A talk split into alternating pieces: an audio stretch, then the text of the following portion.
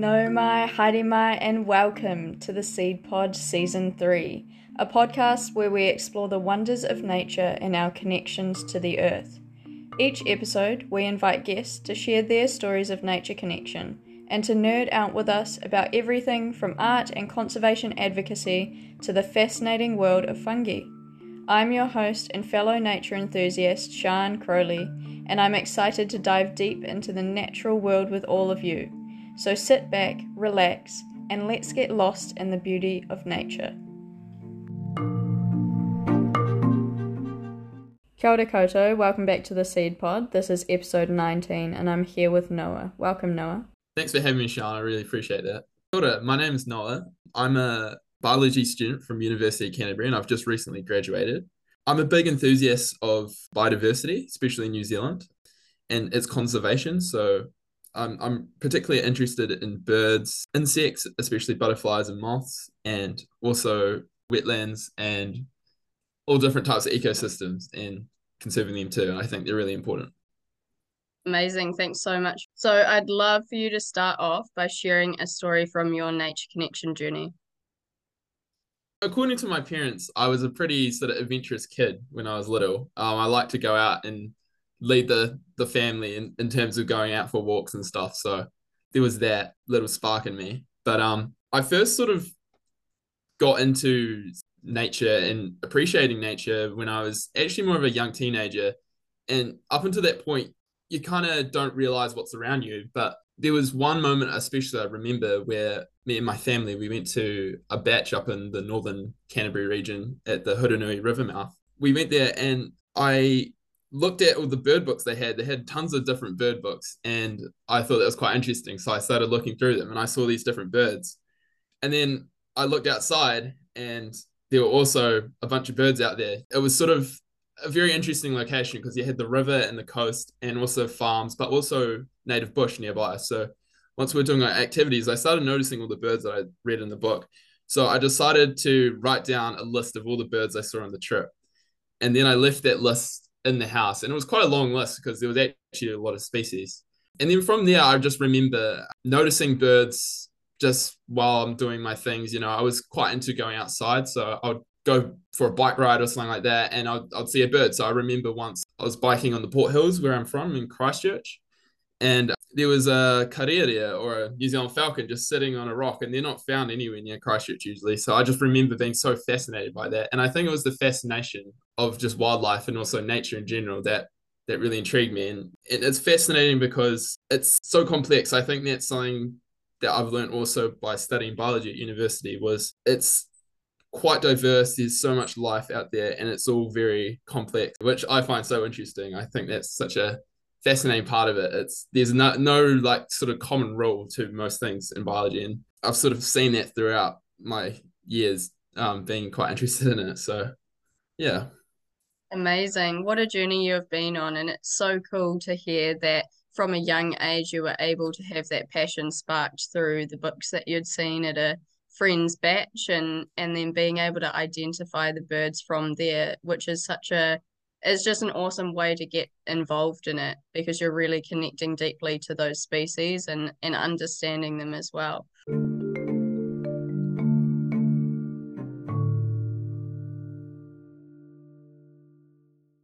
You say that you're super passionate about biodiversity and it started at a young age, but I also know that you've had some pretty cool experiences that may have fast tracked that journey for you. So, would you like to share about some of those? I was definitely quite interested in nature from those early teenage years, but it was often pushed, you know, to the back of my head because I had different hobbies and different things going on in my life. So, I had a, a few different sort of experiences that got me into it, and one of which was getting into nature photography. Often, if we were going on any family holidays or stuff like that, I would, you know, take photos and see what I've taken and look back, and yeah, it'd be quite cool up until about 2021, I was pretty into it, but often I didn't know how many other people around me were into it. And I often thought I was sort of, you know, by myself in terms of I'm interested in, you know, bird watching or different avenues of experiencing nature like photography and looking at plants and insects and all sorts of different things. However, I was selected for a Young Explorers Scholarship to the Subantarctic Islands in New Zealand with a company called Heritage Expeditions in early 2021. And it was a complete shock. I, I wrote a letter to them explaining how much I'd love to go there because I had seen it and again in books. I, I always thought it was really cool because it was, you know, a really rugged place, really hard to get to these islands that were always they seemed always really stormy and moody and it just seemed like a very cool place to go to and quite different from the mainland of new zealand. So it just seemed really interesting to me. So when i got selected for that i had about a week or so to prepare and i remember it all being really like oh this is so exciting. So yeah i went down. It was a boat trip for a week to uh, two island groups called the Snares and Auckland Islands. And this trip really shaped how I appreciated nature and also how I viewed nature in in the world. It was definitely probably the most wild and isolated place I've ever been. And I had no idea how wild and how sort of abundant wildlife could be in a place. So, for instance, I remember going to the Snares Islands, and I just made some new friends on that on that boat. I remember that, and we got up quite early before sunrise, and we made it to the Snares Islands, and this was below uh, Stewart Island of New Zealand. We got out onto the boat, and it was really calm, and that was quite rare apparently, and we watched all the uh, sooty shearwaters, which are a seabird, fly out from the burrows out to sea. There were definitely tens of thousands. It was incredible. And the whole skies were lit up, just like completely darkened by them. And I've never seen something so incredible. And it was honestly just eye opening to me because when you live in a city for so long and you live in a place, you see wildlife, but it's such an occasion. And to see something so abundant and something that's considered quite like uncommon where I'm from, so common. there was many experiences like that on that particular trip. And again, going to the Auckland Islands, that was very cool. And there was uh, another, you know, you know, abundance of wildlife there. And also knowing that this is kind of what New Zealand mainly used to be. It, combining these together, it made me realize, you know, what we have lost through time and what could be New Zealand and what could be, you know, other parts of the world.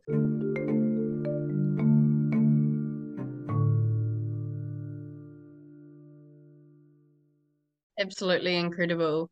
Did you have a favorite species that you had an interaction with while you were in the subantarctics? It's a hard decision because all the species there are really cool and they're really adapted to their sort of almost, you know, Antarctic environment. I would have to say it would be the light mantled sooty albatross. For me, that was a bird I really wanted to see. Again, it was, you know, it's it's seen as this phantom nighthawk sort of matte black, very cool looking bird of the South, and it just it always looked very intriguing. However, it was very elusive.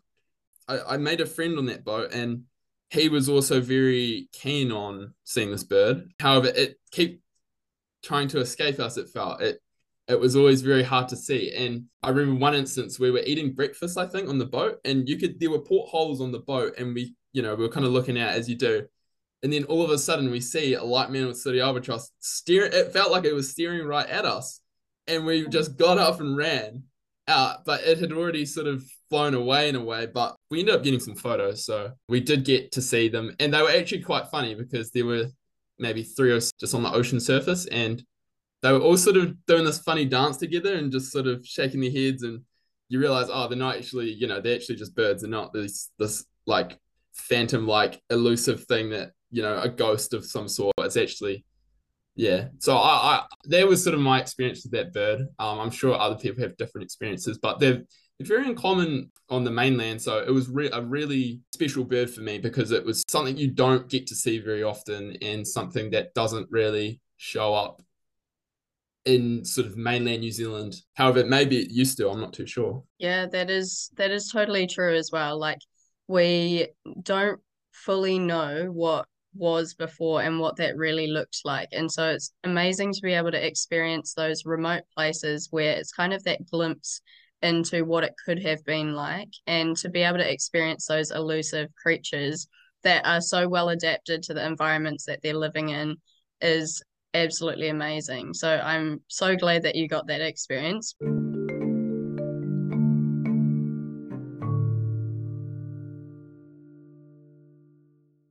Taking a different path, you've said how passionate you are about invertebrates. Would you like to talk about this more? Yeah, definitely. Yeah. So from those islands where it's dark and rainy and cold, like even in summer, you don't see many insects there. But there was one insect I did see, and it was uh, a global moth called Agrotis ipsilon. And I took a photo and I found out what it was called, and that, that was its name. That got me interested in insects and how they work and why the way they are, I guess. So when I got back to New Zealand, I was, you know, very into birds, but also I started looking into insects and I realized there was a huge diversity of insects. And this sort of paired with my studies at the time at university with that basic ecological pyramid, you know, the size of a species or a size of an animal correlates to how many there might be. So you get maybe the bottom part of the pyramid and it's like maybe plants and and primary producers and then as you go up the pyramid it's like herbivores, so uh, animals that eat the plants, and then as you go further up, you get secondary predators and then maybe apex predators, which are in terms of biomass, so the amount of mass they are, like they're the they have the smallest amount. So there's very few big, you know, apex predators, but there's quite a lot of those sort of smaller insects and well animals, but a lot of them are insects and I did become quite interested in them. One of the first sort of groups I got interested in was butterflies. And butterflies, of course, are related to moths. However, they are slightly different. Butterflies, you know, they're, they're quite beautiful. They're like birds in a way, I think, and they're often a lot more all over in your face sort of sort of animals. Moths are sort of more of the the, animals of the dark, but a lot what something that people don't really realize a lot of the time is that um, moths can be day flying and they can look, look a lot like butterflies. But then what is the difference? So the difference is I think one of the main differences is um, the antenna. So when they have the sort of antenna coming out of their head, on butterflies, it sort of tapers outwards into a little bulb on the end. Moths generally do not. Moths generally are nocturnal, but there are some day flying moths, and they are quite interesting. They can often be quite colorful. And I don't think there's any butterflies in New Zealand that fly during the night, but if someone can find one, that would be excellent. Yeah, I think that's the main differences.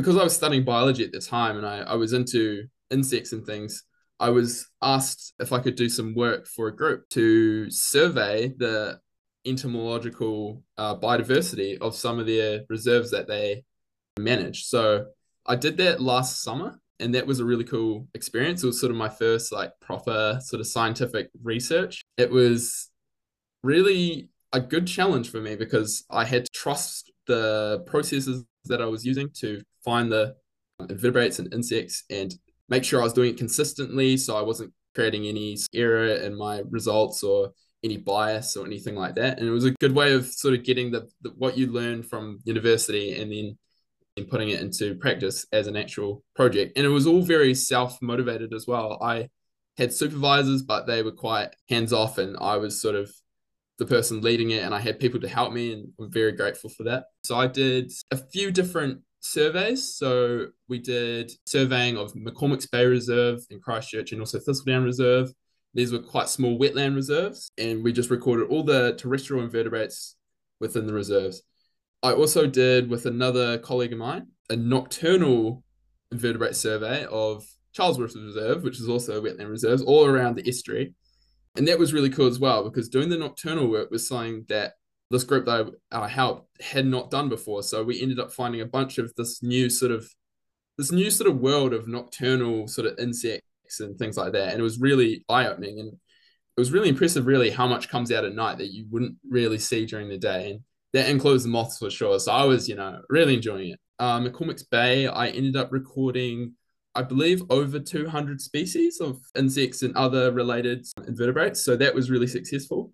And Thistledown had a similar sort of number. Oh, it was a bit less. I think I think it was around 170. It's a lot smaller though, so you kind of expect that with habitat size. You can't expect the same amount of diversity of species when it's you know a smaller area and maybe more closed in, not as much opportunity for invertebrates to come in.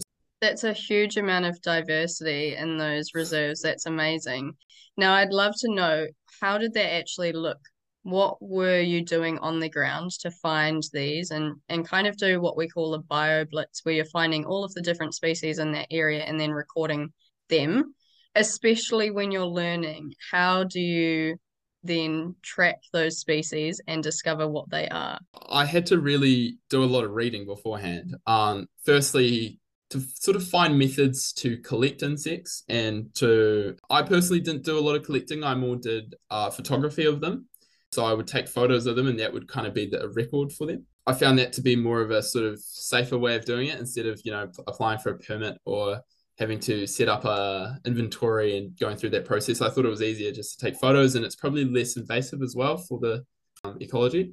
I also had to do a lot of, you know, reading on different types of insects and invertebrates. And I did a course at university that really helped me with that. And it, and it was an entomological course. Uh, it taught you a lot about the different groups and families of uh, insect and invertebrate. And that was really useful because there were some I wasn't too familiar with. There's quite a lot of obscure, almost ancient sort of groups. And it was quite interesting to actually come across them and realize, you know, these are really old species and they haven't maybe changed or evolved over a long time. So it was really interesting and then of course I had to once I had photos or specimens of the invertebrates, I had to find out what they were. So usually photos were good enough to get a pretty okay identification or ID on them.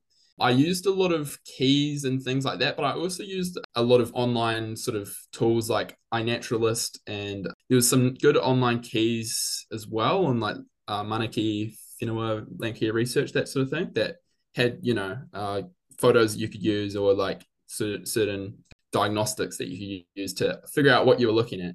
Those were quite useful, but I had to also be aware that it's actually really hard to be such a generalist and to try to identify everything. You had to accept, and some things won't be exact, and you will get some things wrong, and that's sort of a little bit of part of it. You don't want that to happen, but I tried my best and I tried to reason why I would put a certain identification on, and I tried to be pretty uh, conservative about it and not be too like, oh, it's this, but I don't have all the evidence, you know. So you have to be very um, evidence based, and that's what I tried to achieve at least. Yeah, amazing. Now, with those surveys, was there anything that surprised you that came up? Yeah, there were there were things I just couldn't believe I'd found. Like there was a beetle species I had sort of shaken out of a bush in Thistledown Reserve, this tiny little wetland reserve in, in suburban Christchurch. And I put it on iNaturalist and it ended up someone gave an ID and it looked pretty right, and it, it was like the only record on online. I mean, I'm sure there were specimens in museums and things, but for the only sort of like global sort of database, that's the only specimen. I was like, oh, what? This is just remarkable, really. There's another example where I found a, a, moth species that was quite rare as well in New Zealand, um, but it was introduced, so it was sort of not quite. It was like, oh, this is interesting, but it's also not exactly worthy of being concerned in terms of oh is it going to die out or anything like that. But it, it lived off like sheep dung or something like that. It was really weird but um something we were really surprised with was how many actual quite large insects like uh and stick insects come out during the night. And in places you wouldn't even think of. That was really cool because there's these large sort of insects that i guess avoid predators during the day and they sort of use them you know the the night sort of darkness as the advantage. And it was just kind of amazing just seeing them and be like we're in the middle of like the city and there's like these creatures that no one would usually see just around. And it was just it was just really fascinating. And the abundance of them as well just you you really realize not everything can be visible all the time and not everything is as it seems you know the if you look a bit closer and that's another thing i found out was if you look a bit closer at something you end up finding so much more than if you just look at it very briefly. So that's really important for science, I think, because a, a lot of science does involve sort of looking at a thing and then repeatedly looking at a thing over and over over. Some people do it for you know decades and decades, just looking at you know very small spaces and seeing how they change, and it's it can be very interesting. So yeah.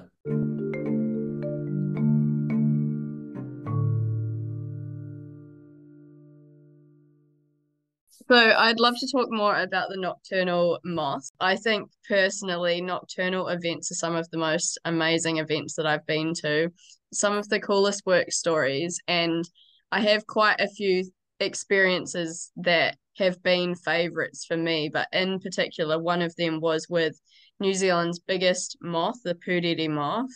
And the reason that I bring this up, so they can grow up to 15 centimeters in wingspan and they have the most fascinating life cycle. So they can be a caterpillar for up to six years and they burrow into trees to do this growth cycle, I guess. And they make the coolest little nets that are fully camouflaged with the tree bark. So, unless you really know what you're looking for and look really close, then you don't know that it's actually like a little net over a hole, which is actually drilled into the tree in a seven shape and that's to stop mm. potentially flooding the hole because they're in there for so long. And then they're only an adult for up to 48 hours or so. Uh, and the sole wow. purpose of their adult stage is for them to mate and to lay their eggs. They don't have any mouth parts as an adult, so they can't eat or anything. They're just leave, living off the reserves that they've had from the juvenile stage, the caterpillar stage. So my experience in the bush was having this massive puriri moth, my first experience with a puriri moth, flapping around, and they are the noisiest things in the bush. And it just happened to be spraying its eggs everywhere. And in its adult life cycle, I found out they can lay up to 2,000 eggs. And we got one of these moths stuck in our little hut that we were working from, and it laid eggs everywhere. And so we ended up like having to manually scatter all of these eggs throughout the forest. Um, but it was such a cool experience. And I just think that when you do really look close and you go out at times that you wouldn't expect things to be out, you often find things that are so incredible to experience. And you've got a lot of experience with this. So the reason that I talk about the largest moth in New Zealand is because you actually have experience with the opposite end of the scale.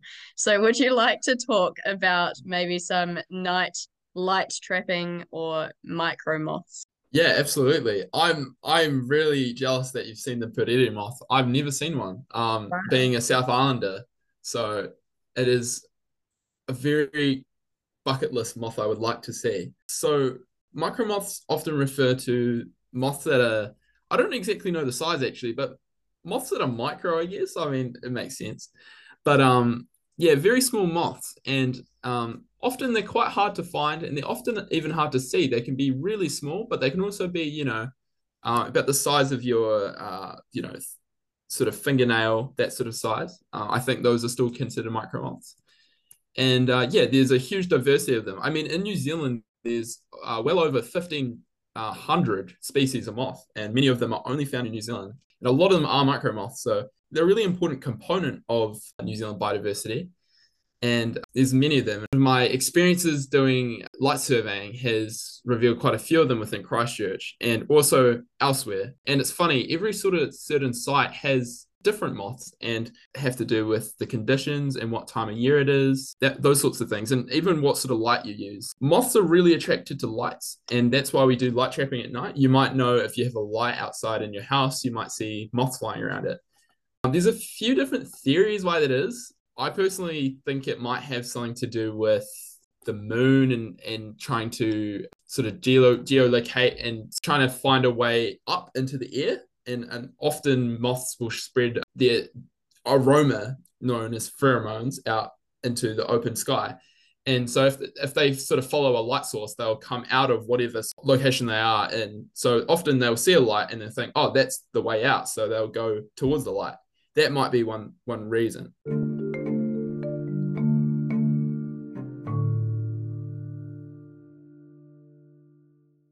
So yeah, there's many different types of micro moths and again, they are sometimes quite hard to identify.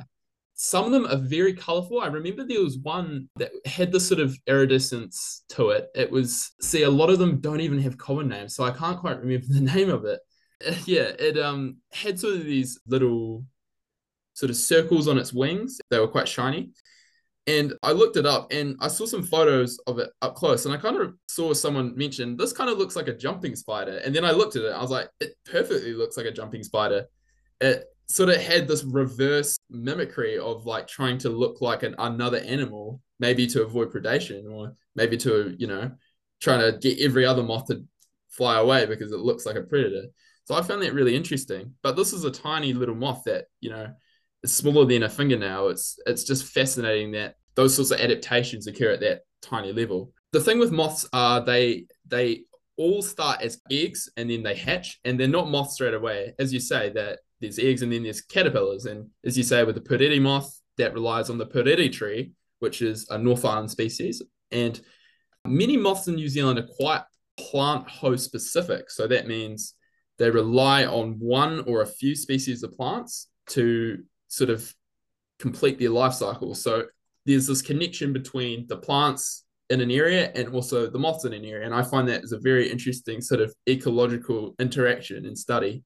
I've done a few different sites around Christchurch. So, for instance, Barnett Park in Christchurch and also Charlesworth Reserve. Also, the other reserves, as I mentioned before, McCormack's Bay and Thistledown and I correlated the moth species with uh, the plants, and often there was a correlation between the plants in the reserve and also the moths in the reserve. But of course, just because there's a moth in a reserve that has no available host plant doesn't mean it's impossible to be there. I find another quite fascinating with them is obviously they can fly around and they end up in quite interesting places. Um, so there's a good possibility a lot of moths in those you know reserves when we're doing light trapping were coming from other places, possibly you know surrounding suburbs or other parks, and just flew over, and that's really fascinating. And in fact, moths and butterflies can end up a long way from where they started. Um, I know of butterflies that have uh, either flown or been blown over from Australia to New Zealand. So it just shows the sort of absolute resilience of them, and I find that just fascinating. It's just like a tiny little insect just going all the way over. I, am yet to see see it, but I know of certain species that do show up occasionally, so I'm always keeping my eye out. It's amazing. And I mean, talking about like being blown, but there's also butterflies that migrate massive distances. So it's pretty cool mm. when you think about all of the different species that you have. And also, yeah, as you say, the plants that they need to be able to eat, to be able to breed, to be able to uh, do all of the things that they do.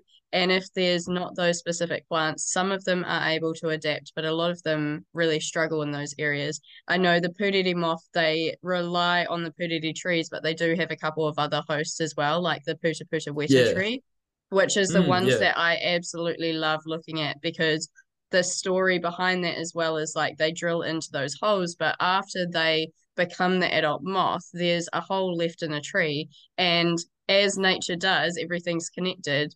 And weta end up living in those, and other insects love to live in those as well. So they create hmm. amazing homes for other insects, which is quite a cool relationship to have. I didn't actually know that. That's amazing. Yeah, yeah. I I studied it at uni, and we were looking at the the number of holes in trees depending on the diameter of them and whether they were related, which was pretty cool. So yeah, it's pretty cool like all of the niche things that you get to study as part of like ecology or you know entomology all of those things it's it's just fascinating when you do like really dig deep into the relationships between different species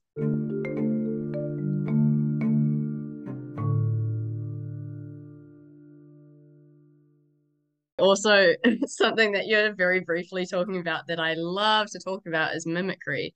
And there's two types of mimicry that come to mind Batesian and Müllerian mimicry. Isn't it one of them is sort of a more honest account of what they're trying to caution about to the yeah. predator, and the other is more of a dishonest? And yeah. it's actually just mimicking. Yeah, exactly. So Batesian mimicry is a phenomenon where members of a edible species display bright colors, which are often in species like insects in particular, they have the bright colors to warn that they're poisonous.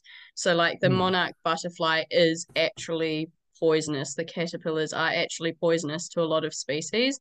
And so, the reason that they have those bright colors is to warn species you don't want to eat me, it's not going to be good for either of us. Whereas there are some species that are faking it, as you say. Yeah. Um, and they display in bright colors, even though they can be eaten. Yeah, there's definitely species in New Zealand which have really bright colors, but may not be truthfully dangerous. So, it, it, it, but it also might be more of a mechanism of maybe trying to show off to a mate instead. So there's that sort of there's so much there that hasn't been studied. It's hard to actually know. And that's what fascinates me as well, the sort of unknown aspect of it. Yeah, definitely. I totally agree.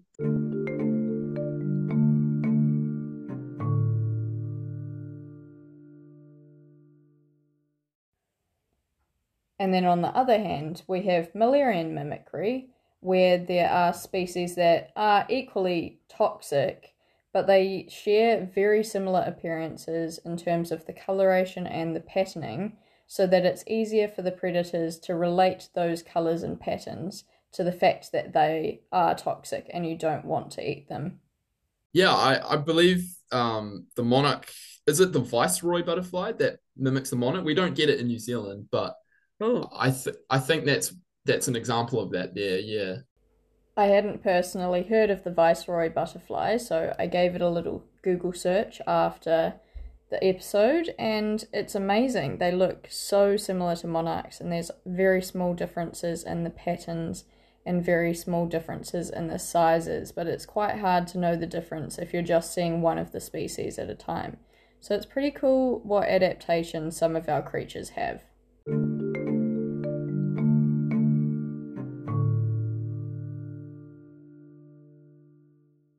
now I would love to hear about your wetlands that you've been working in and why they're important because you've now worked in quite a few wetlands and historically Christchurch was all basically wetland and it's been drained to create the city and so you're Mhm. doing a lot of work in restoring those areas but also studying those areas and I'd love to hear why we should care about wetlands Yeah, you're right. Christchurch is quite unique in New Zealand as initially it was mostly quite a wet, uneven uh, mix of terrain and ecosystems, a lot of which was wetland, and some of which, you know, this wetland had forest on it, some of it had sort of more grass, and some of it had more sedges, rushes, and estuarine sort of areas that were tidal and that sort of thing. But yeah, as you say, Christchurch was built here, and as we know, a lot of it was drained, and in fact, the rivers here were fixed in their place. So, a notable example of that would be the Avon River. I believe it had a more meandering, dynamic way of moving around, and now it's quite fixed in place, and there are, you know, there are banks that keep it there. And another example would be the Waimakariri, which used to alternate between flowing south and then flowing east, and it would actually change. And there's actually remnant riverbeds that you can see from a plane or on Google Google Earth or something like that. You can actually see these old riverbed, sort of braided river remnants that used to flow and don't haven't flown for a couple hundred years. Christchurch's identity ecologically does come a lot from wetlands, and this is wetland means that you know quite a few things. For instance, you have Putaringa Motu or Riccarton Bush. That is uh, the only indigenous forest remnant left in uh, lowland Christchurch. That's a forest, but it also gets really flooded over winter, especially, and that would be considered a wetland. But we also have, you know, other spots like Travis Wetland up in sort of northeast Christchurch, which is more sort of a grassy uh, sort of sedge land, which is more open, but it's also considered wetland as it is mostly permanently wet. Both these areas are super significant for biodiversity, but also for things like I, I believe carbon sequestration. So it actually traps, you know, things like CO2 in the in the ground, um, things like that.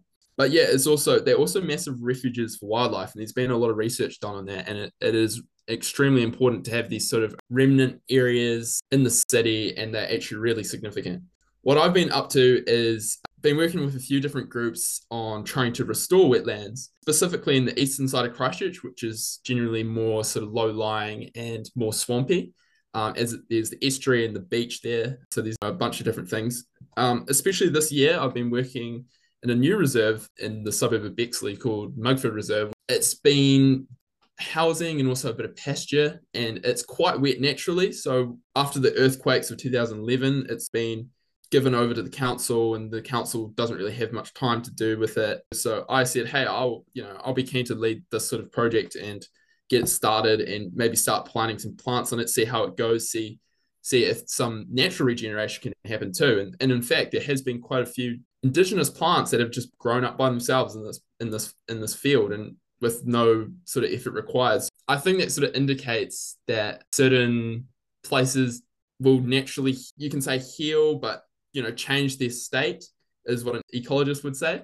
They would sort of change over time, and some of these areas are probably more suited to be wetland reserves and support wildlife and biodiversity over maybe putting housing on it, which would be more risky as there might be initial, you know, profit done from that. But after, over time, there will be, you know, natural disaster like an earthquake. As we say, we live right next to an, uh, a fault line and also flooding and tsunamis and things like that.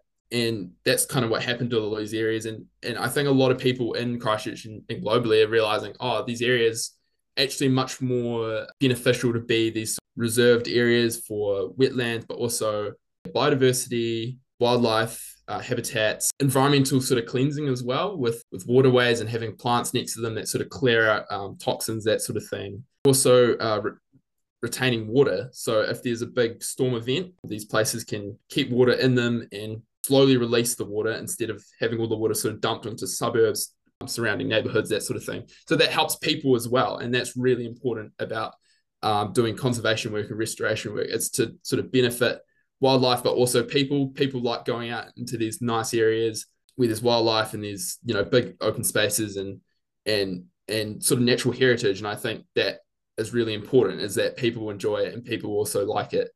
And uh, it's sort of a win-win in my book. So that's kind of my motivation for it. And I've, I've had a really good time doing it so far. It's been really good. Amazing. And you're so right. Like when we start to improve the environment, when we let it heal, when we I guess give like the rivers room to move and we restore those wetland areas, we start to see the natural disasters don't have as much of a toll on the civilizations nearby because those environments are there for a reason. They're doing lots of amazing things, not only for the wildlife but for the you know retention of that water for that um, erosion stop guards as well like having those plants there having that water there is there for a reason and being able to keep areas like that and restore areas like that is really important. So thanks so much for sharing about our wetlands.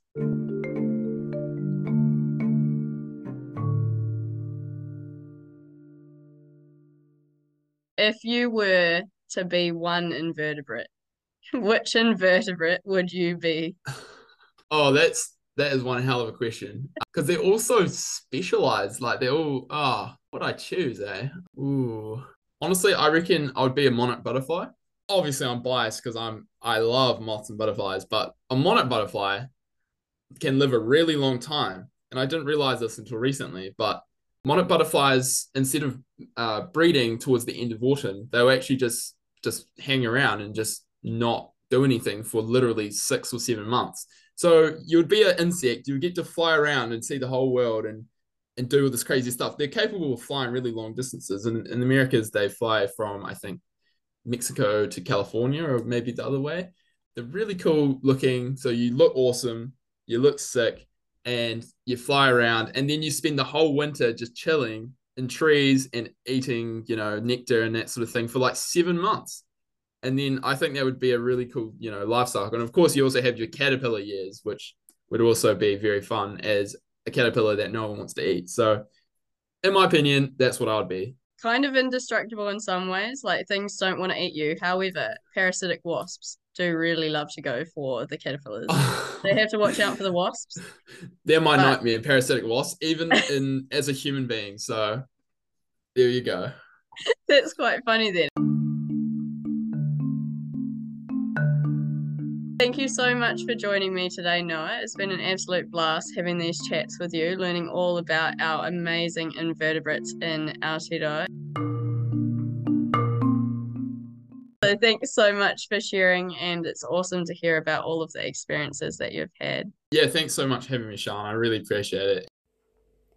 Now, if you'd like to join our listener community, head over to our link tree.